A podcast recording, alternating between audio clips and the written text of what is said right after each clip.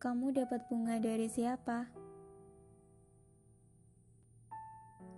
Teman kantor. Oh, hari Minggu jalan yuk. Duh, sorry, tapi aku mau me time, nonton Netflix. Oh, oke. Okay. Aku ngerti kok.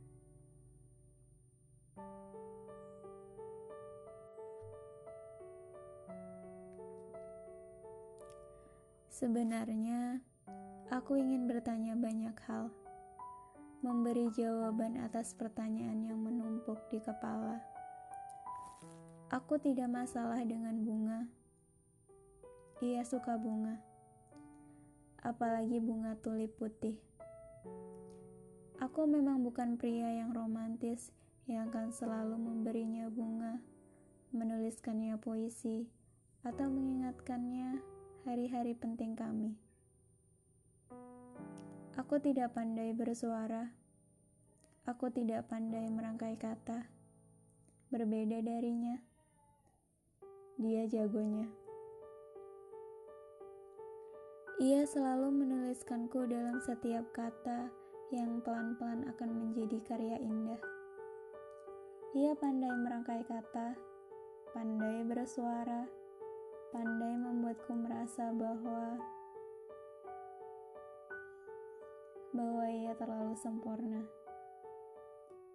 Ia memberiku banyak hal, buku, suara, dan keabadian dalam karyanya yang luar biasa.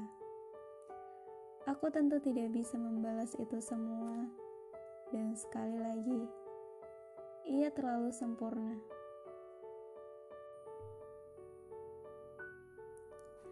Pernah sekali aku memintanya untuk berhenti, untuk mencari yang lain, untuk yang lebih baik. Tapi kemudian ia bilang,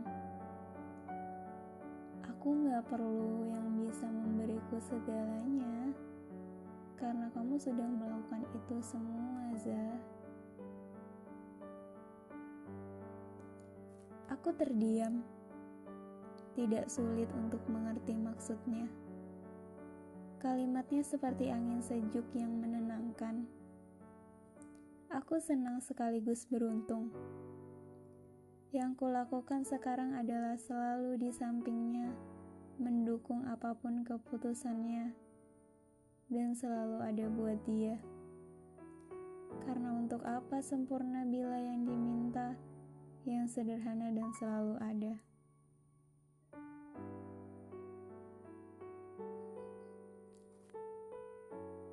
Terima kasih, N.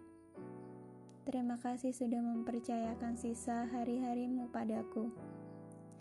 Terima kasih sudah menerima sederhanaku. Tetap menjadi N yang ku kenal ya.